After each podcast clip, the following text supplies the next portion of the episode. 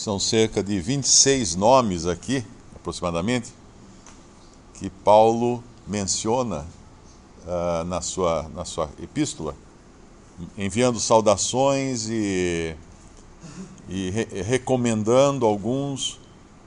E muitos aqui são irmãs, são mulheres. Eu acho que umas nove ou dez mais ou menos são irmãs e os outros são irmãos. Tem alguns nomes que é difícil saber se era nome masculino ou feminino, mas de qualquer maneira é importante notar que muitas irmãs são citadas pelo seu trabalho no Senhor. E, e também pela ajuda que faziam aos irmãos, e alguns casos, como Priscila e Áquila, os dois são citados juntos como cooperadores de Paulo, e nós encontramos em outras passagens em Atos também os dois atuando uh, na, na, em levar a palavra, em, em, corrigir Apolo, por exemplo, que, que era um, um cristão veemente, mas ainda não bem firmado na verdade. Então, isso é um encorajamento também para as irmãs, porque quando a gente lê na palavra a respeito do lugar da mulher na Assembleia, muitos já veem, ah, então as irmãs não, não servem para nada, não podem fazer nada, não, não tem qualquer atuação. Muito pelo contrário. O Senhor Jesus escolheu uma mulher para dar o anúncio, para anunciar a sua ressurreição aos outros discípulos. E nós vemos que os irmãos uh, congregavam em casas de irmãs, em algumas vezes. Nós vemos elas atuando aqui Uh, por exemplo, a primeira aqui é Febe, que ela serve na igreja que está em Sencreia. Então, talvez essa irmã estivesse indo agora para Roma, e aí entra aquela questão da carta da de recomendação, que é, uma, é um detalhe muito importante quando nós estamos congregados, porque se uma pessoa vai de uma assembleia para outra, ela só vai poder estar em comunhão à mesa do Senhor ou partir o pão na outra assembleia, se ela for conhecida dos irmãos. Não pode simplesmente ela chegar e falar assim, não, eu, eu, eu sou, eu estou em comunhão. Mas quem, quem está atestando isso? Nós sabemos que as coisas na Bíblia devem ser feitas pelo testemunho de, de duas ou mais pessoas. Por isso tem a carta de recomendação. Às vezes eu recebo uh, mensagens de, de irmãos que ficam muito contentes de saber que podem congregar fora do sistema denominacional, ao nome do Senhor, e aí falar, oh, eu vou, já vou começar aqui na minha cidade, então vou começar uma reunião, convidar pessoas para reunir, etc, etc. E aí eu explico, falo, olha, primeiro você tem que pedir o seu lugar à comunhão, à mesa do Senhor, numa assembleia próxima, ser recebido à comunhão, e depois então partir o pão, e aí o senhor vai, se for aí na sua cidade, o senhor vai acrescentar outros, e aí vocês vão congregar aí como uma assembleia. Ah, mas por que eu não posso começar uma reunião aqui? É simples, porque se você viajar daí para um outro lugar onde tem irmãos reunidos ao nome do Senhor, você não será recebido à comunhão. Você não poderá participar da ceia, porque não, não vai ter ninguém uh, recomendando você como alguém que está em comunhão à mesa do Senhor. Por, por isso que a, a, mecânica da coisa é essa. Primeiro pedir o seu lugar à comunhão, à mesa do Senhor, ser recebido, e aí sim vai poder ser recomendado a outra assembleia, como é o caso de Febe aqui, uma irmã que servia na igreja que está em Sencreia. E é bonito a gente ler assim, porque vamos pensar dois tipos de carta de recomendação. Uh, recomendamos a irmã fulana que serve na igreja ou na assembleia de Limeira, por exemplo. Agora, outro tipo. Recomendamos a irmã Fulana que está em comunhão na Assembleia ou Igreja de Limeira. Obviamente faz uma diferença, porque na recomendação, normalmente costuma-se citar se essa pessoa está ativa de alguma maneira no trabalho. Então, a irmã Fulana que ensina as crianças, ou, é, ou a irmã fulana que recebe os irmãos em sua casa, ou hospeda, ou qualquer coisa que tenha uh, uma, uma característica de um serviço na Assembleia. Obviamente, mesmo uma irmã que aparentemente não esteja fazendo algo visível, ela está sempre orando, ela está sempre cuidando uh, das coisas do Senhor, mas esse detalhe aqui, essa palavra serve, é importante nós, nós levarmos em consideração a irmã a qual serve na igreja que está em Sencreia. Uh, e mais adiante ele vai acrescentar a razão que ela servia na igreja que estava em Sencreia. Para que a recebais no Senhor como convém aos santos e a ajudeis em qualquer coisa que de vós necessitar, porque tem hospedado a muitos, como também a mim mesmo. E aí entra a, o privilégio que é hospedar irmãos, uh, receber irmãos, e lá em, em, Hebreus fala que alguns fazendo isso receberam até anjos, né? Uh, obviamente, talvez falando lá de Abraão, quando recebeu o Senhor e os anjos para comerem. Uh, e aqui ele vai também falar de Priscila e Áquila, que é um casal, portanto, um casal também pode estar empenhado ativamente na obra do Senhor, como Priscila e Áquila. E aqui tem um detalhe, que hoje eu acho que ninguém aqui passou por isso ou, ou chegou a esse ponto de, de expor a própria vida, de correr um risco uh, pelo, por algum irmão ou pela, pela obra do Evangelho. Irmãos na Índia, eu sei que correm riscos, da lá os casos são, são graves, irmãos no Egito, irmãos em lugares que têm uma perseguição muito ativa contra o Evangelho, uh, correm esses riscos. Agora, ele vai falar depois uh, de Maria e vai dizer que ela trabalhou muito por nós. Olha que, que privilégio, que bonito a gente ler algo assim. E continuando falando da, das irmãs aqui, uh, tem duas aqui, na 12, versículo 12: Saudai a Trifena e a Trifosa, as quais trabalham no Senhor. E aí um detalhe, uma distinção que a gente percebe aqui, saudai a amada Pérside, a qual muito trabalhou no Senhor. Eu não sei exatamente por que ele fez, faz essa, essa distinção. Eu acho que tem alguma citação dessas duas, ou de, são outras duas que não estavam se entendendo muito bem. Numa, não sei se é nessa carta ou em outra carta. Enfim, é isso que eu queria re, ressaltar, a questão do trabalho das irmãs. Eu acho que toda irmã ela tem a capacidade de detectar onde a sua, o seu trabalho uh, é necessário. O seu trabalho é necessário. Hoje mesmo, eu ontem à noite ligou, era quase 11 horas, ligou uma pessoa, uma irmã em Cristo, numa cidade onde não tem assembleia, só tem uma irmã lá em comunhão. E essa irmã ligou muito aflita, queria conhecer mais sobre onde congregar, se tinha onde reunir na casa ali na, na cidade dela. E eu disse que não, mas que tinha uma irmã lá que está em comunhão. E aí eu já passei uma mensagem para essa irmã, porque essa, essa que, que me ligou não usa internet, não tem e-mail, não sabe mexer com computador, só usa telefone. Então eu passei para essa irmã e pedi para ela entrar em contato. E hoje de manhã eu já mandei alguma literatura impressa para casa dessa irmã para ela poder entregar para essa outra que está interessada. Então nós vemos como uma irmã num lugar estratégico, vamos chamar assim, é importante numa hora dessa, porque ela faz a ponte e a irmã lá já respondeu muito alegre de saber que, que podia entrar em contato com essa outra irmã. Uh, existe a esfera da, do trabalho das irmãs, que a gente já conhece, né? mas isso não significa que elas estejam excluídas de servir ao Senhor, de trabalhar para o Senhor e devem sempre estar dispostas a isso, sempre, uh, sempre prontas para receber um chamado e partirem para a ação nas coisas de Deus. O Bruce faz um comentário a respeito desse versículo uh, 12.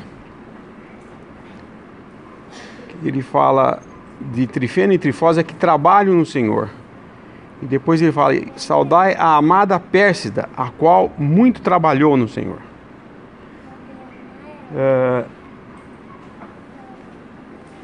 Ele chama essa irmã Pérsida amada. Diz, uh, faz sentido, talvez essa irmã trabalhou porque cessou seu trabalho, talvez pela idade, seja de idade, então ela não está mais podendo trabalhar no Senhor. Por que ele fala isso? Porque, como apóstolo e conhecendo, eh, como ele escreveu em 1 Timóteo 5, por exemplo, nós, eh, homens, temos que ter cuidado eh, em como nos comportar com as irmãs, para não dar margem a, a, a, problemas de intimidade com as irmãs.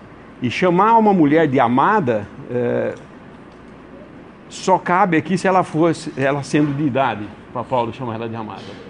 As outras, nenhuma das irmãs ele chama amada Fibe ou amada Maria, nada disso. Mas a, a, a, essa que trabalhou no Senhor, muito trabalhou no Senhor, ele chama de amada. Talvez seja, seja essa a razão porque dá essa diferença aqui. E é interessante, ele tem parênteses aqui dele também, que ele saúda, né? Uh, no, cap, no versículo 7 fala: Saudai Andrônico e Júnia. E no 11, Saudai Herodião, meu parente. Esses eram parentes, assim, da família de, de, de Paulo, né?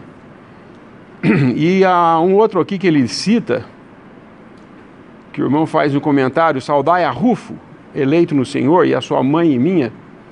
E esse Rufo ele faz menção, talvez seja um dos filhos de Sirineu, que carregou a, a, por um tempo a cruz, ajudou a carregar a cruz. Porque faz a citação de, dos filhos de Sirineu, um deles era Rufo. Talvez seja esse mesmo Rufo que tenha se convertido. Né? E é interessante, todas, por que falar tanto nome, tanta saudação e, citar o que eles fazem? Né? Uh, a carta de recomendação, ela tem o seu lugar porque já na época de Paulo já existia o problema de pessoas infiltrando no meio que se diziam cristãos, mas eram na realidade uh, lobos, que estavam ali no sentido de uh, trazer heresia. A heresia é uma coisa que vem de fora, no sentido de uma má doutrina, trazer má doutrina. E a má doutrina não julgada, ela vai causar divisão. A divisão é uma coisa interna. No, no meio da assembleia surgem as divisões. Porque alguém abraçou uma má doutrina e começa a ter seus ouvintes e seguidores, e esses ouvintes e seguidores o apoiam e começam a fazer grupos de pessoas em volta de uma doutrina ou de uma pessoa que traz uma doutrina. E isso é necessário hoje, quando alguém vai visitar uma outra assembleia e ele não é conhecido, nunca esteve nessa, nessa outra cidade ou nessa outra assembleia, onde tem essa é, assembleia, que ele leve uma carta, porque assim os irmãos podem recebê-lo sabendo quem ele é. Logicamente, seria ridículo se cada vez que eu saísse daqui para ir em Campinas partir o pão, eu tivesse que levar uma carta, sendo que o irmão de lá uh, conviveu, um dos irmãos de lá conviveu, eu preguei evangelho, conviveu comigo, moramos juntos durante tempo, tempo de faculdade. Seria ridículo eu querer dele uma carta quando ele viesse ou eu levar uma carta. Por exemplo, eu vou sair agora, vou para San Diego, é 10 mil quilômetros daqui. Porém, me conhecem lá, eu não preciso levar uma carta daqui para lá. Porém, quando é alguém novo, que nunca conheceu, ou que está de passagem, tem irmãos, por exemplo, o Mário viaja muito, ele, ele dá palestras, ele sai em vários lugares. Uh, se ele vai a alguma assembleia em que ele nunca esteve, ou que não conhecem ele, ele levaria uma carta. E assim qualquer um de nós. Eu vou a um congresso numa cidade, lá em, eh, em qualquer lugar aí no, no, no, no mundo eu, se tiver uma assembleia eu quiser, eu devia eh, pegar uma carta, levar lá e eles terem esse coisa. Por quê? Assim evitaria de eu ficar privado de ter comunhão com os irmãos, comunhão no partimento do pão, eu digo. Eu posso ir lá e conversar com o meu irmão e falar que sou cristão, tudo. Mas o partir o pão é o, é o problema, né? Por causa da quantidade de, de, de problemas que eles tinham. E nós temos muito mais hoje.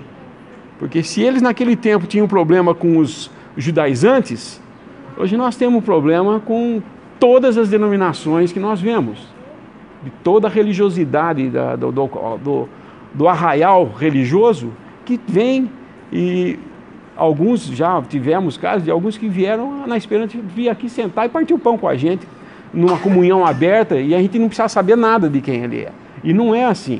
Não porque nós somos exclusivistas e queremos impedir pessoas de partir o pão, mas é o cuidado com quem entra e sai, quem vem aqui. Eu pergunto para vocês: qual de vocês recebe para jantar em casa um desconhecido bate a sua porta? Nenhum de vocês. Não dentro do, de uma consciência normal das coisas, né? Tem alguns malucos que até fazem isso, mas eu acho isso hoje, nos dias de hoje, uma maluquice. Qualquer um que bate na minha porta, ah, entra aqui, senta, come com a minha família, dorme aqui, dorme lá com meus filhos na Como que nós vamos fazer um negócio? Nós precisamos saber a origem dessa pessoa, quem ela é, para, no caso, de ser alguém é, que não tenha é, um princípio cristão correto. E o outro lado também, para preservar a própria Assembleia como um lugar onde o Senhor está. Essa é a razão dessas recomendações. E é importante ter uh, a carta de recomendação.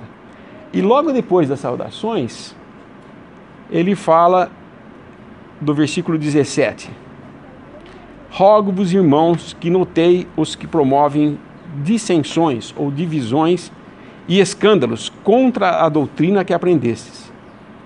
Desviai-vos deles. Uh, existe sempre o perigo uh, de pessoas que causam dissensões. O que significa isso? Nós sabemos uh, que o inimigo está ativo. Nós, quando conhecemos a verdade e nos é aberto uh, por meio da salvação e do Espírito que habita em nós, é, nos é aberto os olhos e nós vemos as coisas de Deus, a gente começa a ter uma confiança, puxa, o Senhor está no nosso meio, Ele cuida, e começamos a ficar relaxado porque o Senhor cuida, entendeu? E vai deixando a coisa acontecer e não começa a julgar, primeiramente a si próprio, o que eu estou fazendo. Se uh, o que eu estou fazendo está causando desconforto ou não. Se eu estou uh, entendendo o que está acontecendo. E Paulo começa então a falar a respeito disso exatamente, daqueles que causam dissensões e, no versículo 17, né, e escândalos contra a doutrina. O irmão faz um comentário sobre isso, que é muito comum a gente ver pessoas uh, que têm essa capacidade de causar dissensões e, e, e escândalos, que são geralmente pessoas que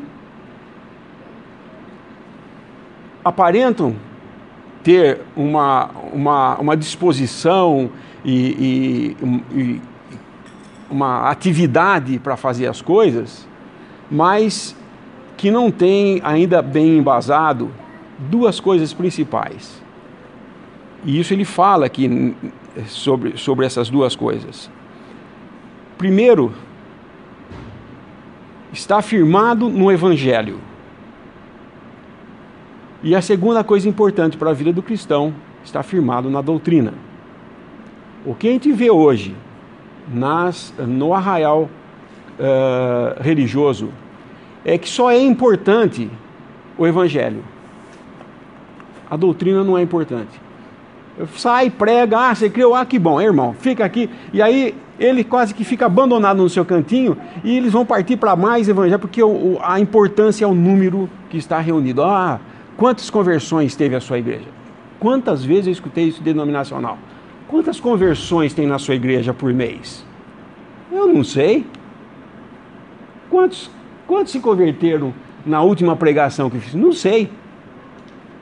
Eu posso dizer, preguei evangelho e tinha tantas pessoas, mas quantos se converteram? Não sabemos. Lucas quando escreve em Atos a respeito uh, uh, daquela primeira vez que Pedro se levanta e prega e fala, quase 3 mil almas foram. Mas isso é bem diferente de Pedro estar tá falando, eu salvei 3 mil almas, quando eu levantei e falei o evangelho. Lucas está narrando que naquele dia, isso por revelação de Deus, porque só Deus sabe quem é convertido.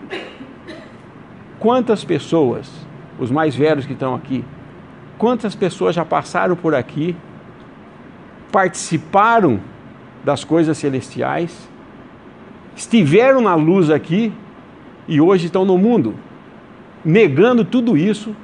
Alguns saíram daqui, foram para espiritismo, para coisa pior, que nem cristianismo não é, budismo, ateísmo e tudo mais. Eram considerados convertidos por nós. Alguns até chegaram a partir o pão. E por que, que eles não estão mais? Porque só Deus sabe quem é verdadeiramente convertido. Então, quando nós vamos falar em números, falar, oh, nossa, a igreja tem tantos convertidos por ano. Nossa, que beleza, está crescendo. É isso que é importante para Deus? Certamente não é. Porque Ele não deixou para nós a contagem dos que Ele arrebanha. Para nós, Ele deixou sair e pregar. Vai, prega. Não se importe com o resultado. Porque Deus não está interessado em número. Exemplo disso, ele pega Filipe, que estava trabalhando numa cidade, pregando o evangelho, muitos se converteram, diz a palavra. Ele tira Filipe e leva lá no deserto. Tinha um homem lendo a Bíblia e não entendia o que estava lendo. E esse homem, ele senta, conversa, expõe as escrituras e é trasladado. Não fica lá para ver o resultado. Então, o trabalho da obra do Senhor, se nós ficarmos preocupados com os resultados do trabalho, nós vamos virar, na realidade, mais um obreiro que está saindo aí para contar glórias. Como está cheio nesse mundo. Ao passo que, se nós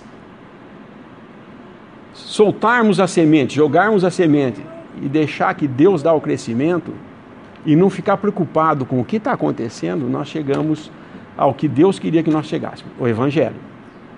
Agora, esses que se convertem e vêm, que dão uh, mostras de, de, de, de, conversão mesmo, de, de vida, nós temos que ter o cuidado de ensinar a doutrina para eles. E é a sã doutrina. Porque diz aqui no versículo 17: escândalos contra a doutrina que aprendestes. Toda vez que nós queremos mudar as coisas, porque as circunstâncias parece que indicam que nós temos que mudar, nós estamos fazendo igual a Igreja Católica.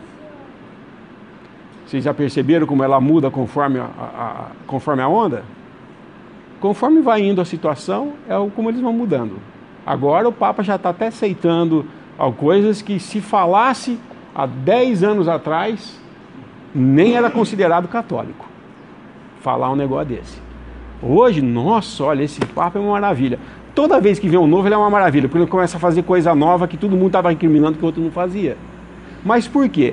Porque eles têm que se, se camalhando, né? É o camaleão que faz isso, né? Conforme o ambiente, ele vai ter que mudar a cor para ficar igual ao ambiente.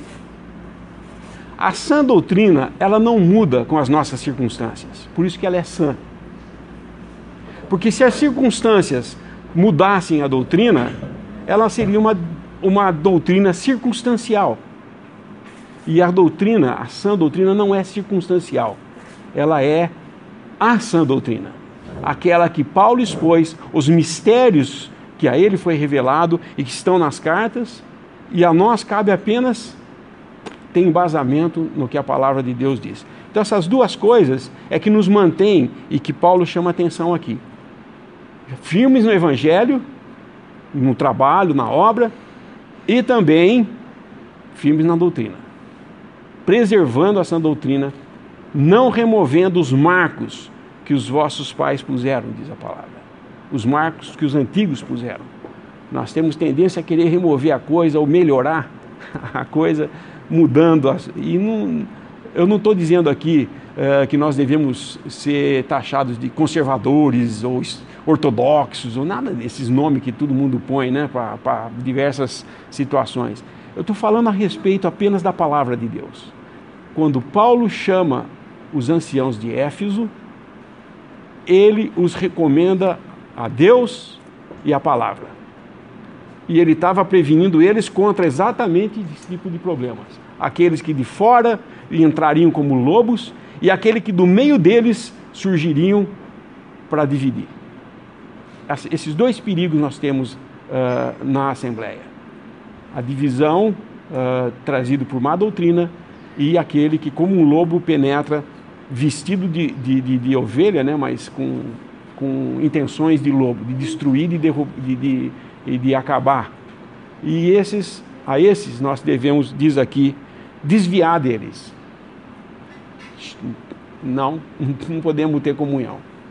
Não diz em absoluto para descer fogo do céu sobre eles ou qualquer coisa disso. Mas ele está falando a respeito de nós distinguirmos o que está acontecendo, termos discernimento. E esse discernimento nós temos quando estamos bem embasados na sã doutrina e no Evangelho. Importante notar que esse versículo, quando ele fala 17, é, rogo-vos, irmãos, que noteis os que promovem dissensões, e isso o irmão explicou, uh, divisões, cismas, contendas, uh, geralmente buscando discípulos após si, não é? Porque eles, os, Paulo, Paulo, na sua despedida aos anciãos de Éfeso, avisou que viria isso, viriam os lobos que eram de fora, mas viriam aqueles que levantariam dentre eles, buscando discípulos após si, e torceriam a verdade, a palavra de Deus. Mas ele fala também de escândalos contra a doutrina que aprendestes. E, e, a questão é um pouco mais ampla do que apenas a gente chamar de doutrina aqueles ensinamentos relativos a congregar a, a fé cristã, a divindade do Senhor Jesus, que, claro, tudo isso faz parte da sã doutrina. Mas a sã doutrina também uh, envolve comportamento, porque doutrina tecnicamente falando, né, é todo o ensino dos apóstolos. Quando nós vemos aqui sã doutrina, só, só uh, lembrar de uma passagem lá de Mateus 18, quando, quando o Senhor instituiu aquela questão de, de dois ou três estarem congregados ao nome do Senhor, as, o fundamento da Assembleia foi basicamente anunciado ali, embora ainda não existisse a igreja congregada, mas o Senhor prometeu estar no meio e a sua autoridade exercida sobre aquele meio. Mas toda a conversa ali começa porque um irmão tinha algo contra outro irmão.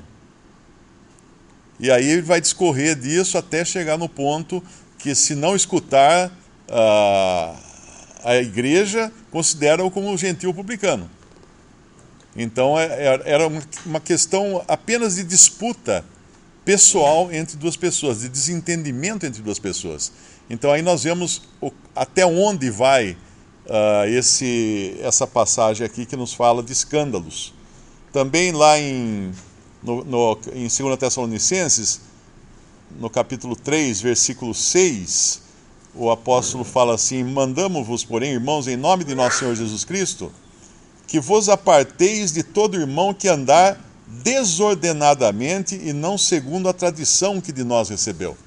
Aqui não está falando apenas de, de doutrina no sentido de, de fundamentos da fé cristã, né, do, como a gente fala da divindade de Cristo, da santidade, coisa assim, mas também do andar, do andar, que não andar, que todo irmão que andar desordenadamente e não seguindo a tradição que de nós recebeu. Uh, depois ele vai falar também do. Bom, basicamente era isso. Mas uh, um outro ponto que é importante aqui, todo, todo, a gente estava falando de mulher, né, de irmãs.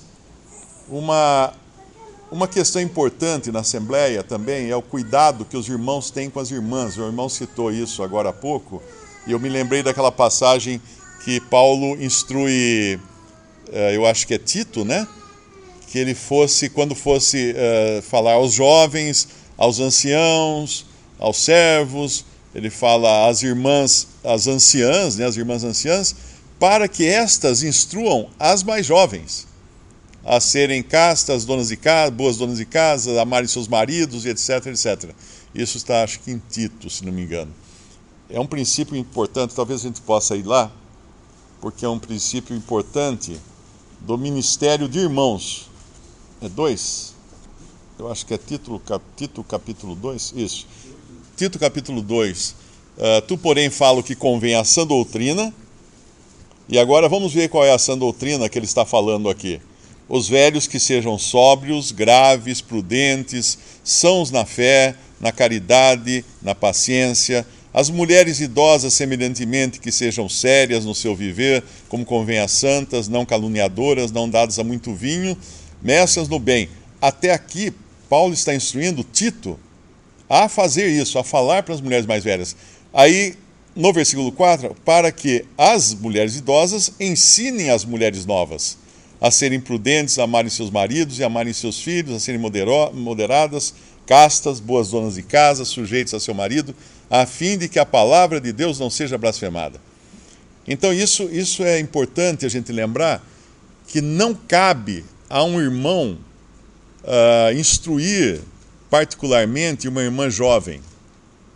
Isso cabe a, um, a uma irmã mais velha. Eu tenho sempre tomado esse cuidado quando irmãs jovens perguntam alguma coisa sobre a Bíblia, né? Eu respondo tudo, mas quando começa coisa sobre relacionamento uh, com o marido, com o namorado e tal, eu costumo passar para uma irmã mais velha, mais experiente, para que ela continue a correspondência. Porque existe sempre a tentação de queda né? envolvida nesse tipo de coisa.